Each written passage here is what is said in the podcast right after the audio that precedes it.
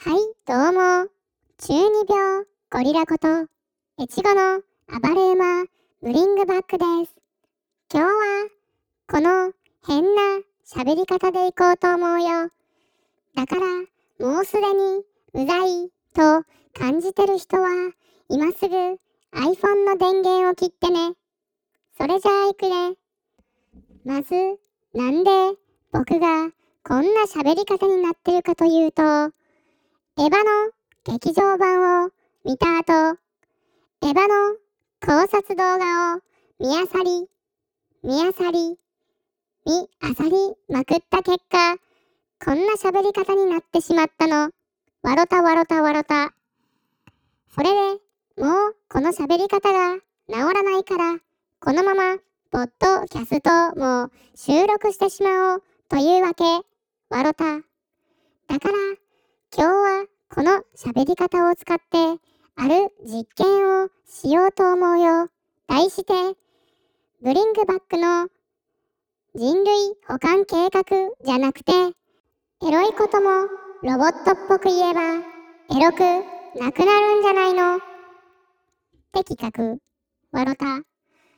ではやっていくね。まず前もって言うけどエロいことがそんな得意ではないボイズガールズの皆さん、今すぐ iPhone の電源を切ってください。それじゃあ行くね。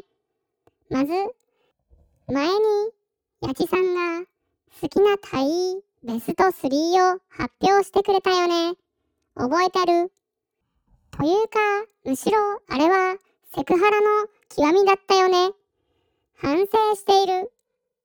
リアルに反省しているよ。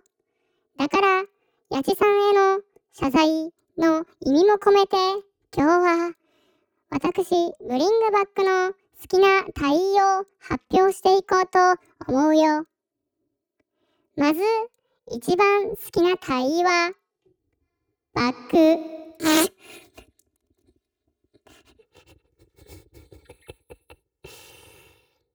もう一回言うね。好きな隊員は、バック。ブリングバックは一番バックが好き。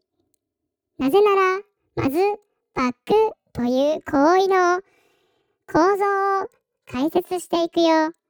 まずバックは膝をついた状態で女性側がをついて待ち構えているよね。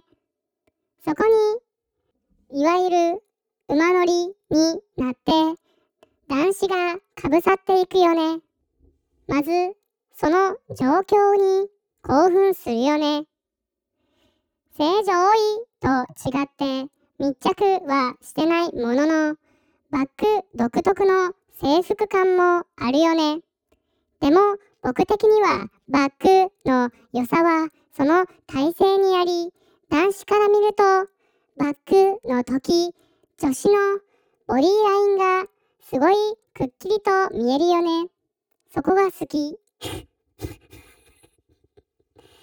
さらに、バックの時のおっぱいが地球の16の効果によって垂れ下がっているよね。それを両手でぐわしとたまらないよね。だから僕はバックが大好きだ。何を言っているのだろうか。さらに疲れた時バックの第二形態としてネバックというものに進化できることがすごい有利だと思う。つまりバックの場合において視覚的快楽と感覚的快楽がプラスされさらに第二形態のネバックに移行することにより長くできるという利点がある。つまり僕はバックが大好きということになるよ。どうだっただろうこうやってロボットっぽい声でバッグについて説明しても全然エロく感じないよね。すごい発見だよね。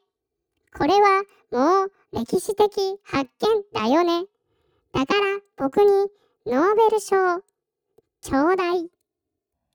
はい、今回はこれでおしまいになるよ。皆さん、チャンネル登録よろしくね。それでは、おやすみ。